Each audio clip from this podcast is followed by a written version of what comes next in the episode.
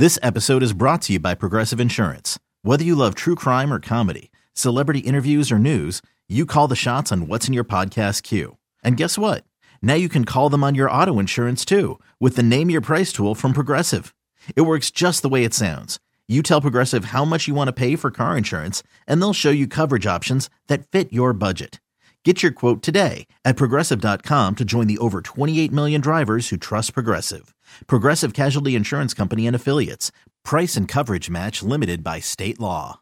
Another day is here, and you're ready for it. What to wear? Check. Breakfast, lunch, and dinner? Check. Planning for what's next and how to save for it? That's where Bank of America can help. For your financial to dos, Bank of America has experts ready to help get you closer to your goals. Get started at one of our local financial centers or 24-7 in our mobile banking app.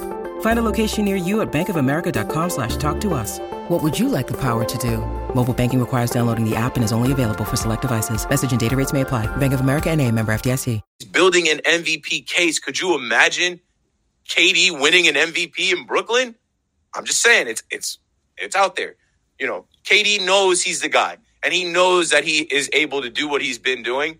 Uh, and he's also keeping it going with his charity work. I think it's important to note, right? They're playing the Wizards tonight. He's going back to, to DC in Maryland, where he's from. I don't know if you guys know anything about Bowie State.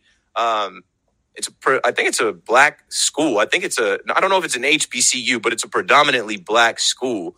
And um, Kevin Durant's foundation is sending a half a million dollars to transform their basketball gym and the school's athletic programs. Half a million dollars goes far at a school like that. I actually like used to play football with the guy that went on to coach at Bowie State.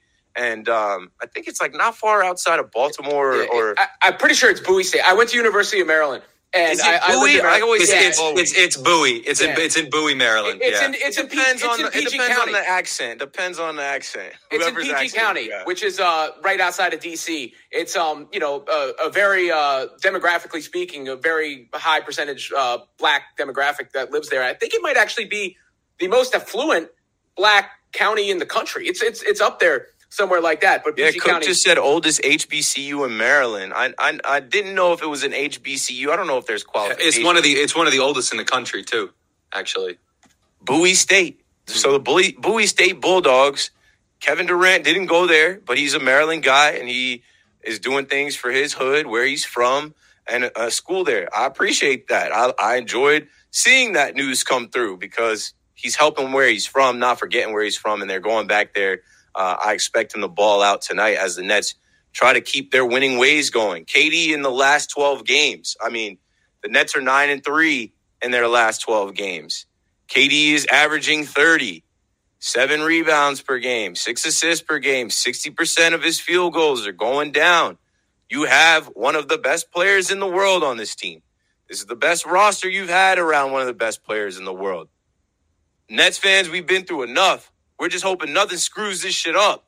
We're just hoping that there's nothing that pops up, like an injury or off the field stuff or off the court, rather, stuff pops up. Like, keep it going so we can keep winning. I know it's not even Christmas yet, but it feels good for the Nets to be in the position they're in, fourth seed right now. I know it doesn't matter about the standings, but a few games over 500, another win streak started.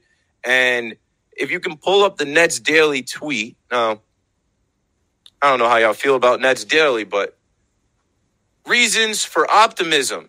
The Nets have played 28 games, most in the East, three more than the Bucks or Sixers. Their remaining schedule is the sixth easiest in the NBA. Of their 14 back-to-backs this season, they've already played half of them. So their opening month was the toughest in the NBA. They're healthy. They got through that.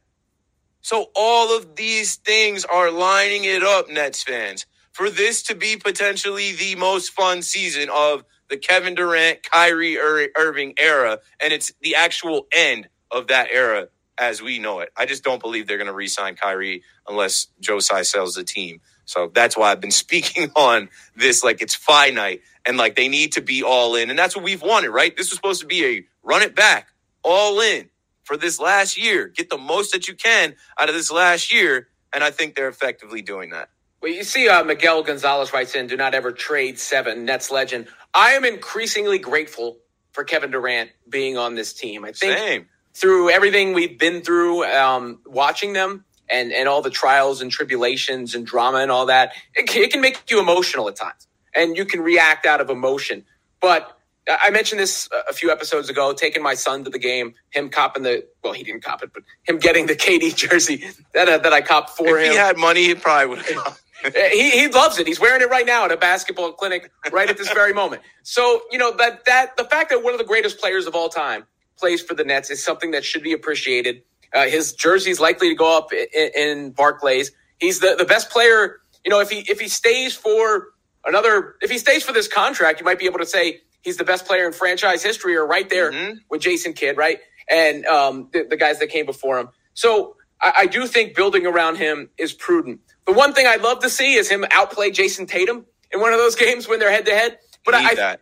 I think the ideal scenario, to be honest, is you have to realize also where KD is at in his career.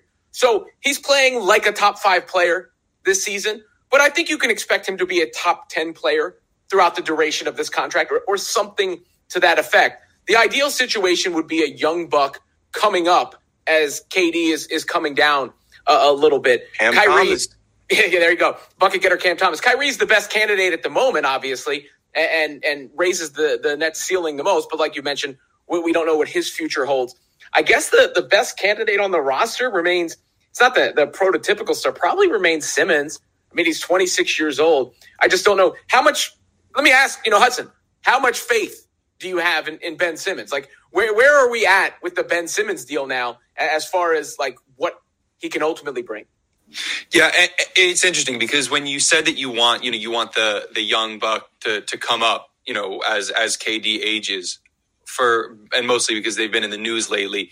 You know, I was thinking of uh, David Robinson and Tim Duncan, right? Obviously, that's about you know as as amazing Hall of Fame as you can get uh, from that kind of a situation, and that's not going to be Ben Simmons by any stretch of the imagination.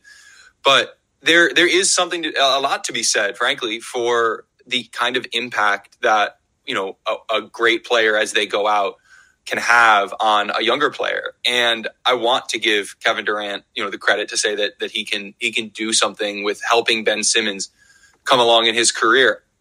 I don't know what to think, quite frankly. I, I think I think if we get the Ben Simmons, if he if he manages to regress to his mean, which his mean has been over his career when he's been playing quite good, uh, then then we're we're in a much better situation. Um, I don't think that's something that happens this year, but you know, I have to be, and with this Nets team and with the core that we have and all the things we've been through, like Robin talked about, I feel like I have to be an eternal optimist with this team. I have to be positive and forward looking, and and have faith in the fact that look, Ben Simmons getting Ben Simmons as a part of that James Harden trade with everything surrounding him, everything that they knew that was going on with him. I can't I can't allow myself to think that that was just a bad call or a mediocre call at best. I want to think that it's a good call. And so I'm going to give him as much time as it takes. And until he shows that he is not going to be that guy, he's going to stop growing, he's going to stop, you know, returning to the form that he once had. Uh, I'm going to give him faith and I'm going to hope that he can he can be that guy for KD. A lot of it is health with Ben too. If you're not healthy, you can't be the version of yourself you want to be. And he's spoken about the disconnect between his mind and his body. So we just got to hope he stays healthy and then he can be out there getting more reps and playing. This is a guy that didn't play for two years. This is a guy that that missed a lot of time. And we can't forget that we've been patient with him, but I think he'll be all right in the in the long run. This is all about playoffs. They've already spoken about this. Like Jacque Vaughn even said with TJ Warren, we're not in a rush. We want him to be able to contribute in the playoffs. No one's dumb here. Everybody understands, right? This is all for April, May, and maybe into June, right? It's all about that. We know we're in December as well. That's why they're resting guys. Uh, last thing on the Pacers, man, that was the fourth time that the Nets played the Pacers already in this early season. So I guess they figured like they seen them enough. We know what to do against them. Tip my cap to Jacque Vaughn, but that was all Cam. Cam had 21 points in the fourth quarter, a career high 33 late in that game. And that's him showing who he is. And I think it's going to be interesting to see if the Nets want to keep him or they want to shop him or what becomes. But you know what? It's fun to be a Nets fan while they're winning and while they're doing it with different guys on the floor than you expect. You look forward to this Wizard game tonight. Uh, they've already played the Wizards three times. I think this is the third time they faced the Wizards. I, I know they faced them and beat the brakes off them last time in DC. It was the They worst just played loss. him. That, that was the game I was at. the, the Wizards. So they this is the third time they've played them. They played them in Brooklyn, beat them when when Robin was there with his son, and when they went to see them uh, the first time in DC, it was the all time worst loss, one twenty eight to eighty six, uh, in you know that's ever happened there. I think they win tonight, and it'll be good to see Kyrie, KD, the rest of the guys back on the floor. Then they get a, a few days off, and they'll be back on the floor Friday against the Raptors, who they've also seen at least twice. I want to say they've seen the Raptors three times. Uh, maybe going. Yeah, They've beaten the Raptors fourth three times. time. They beat the Raptors three times. This will be the fourth time that they face the Raptors. So when they're talking about like the strength of schedule and the rest of the road, and I saw Miggs Miggs in the chat with his his Jets fan and Mets fan PTSD. He's like, I don't want to hear about strength of schedule. Yeah, because the Mets had the easiest September that anybody in baseball had, and they slept on their opponents and they got knocked down a little bit. You got to still go out and compete and win the games, but you feel good about that with the team that they have. All right.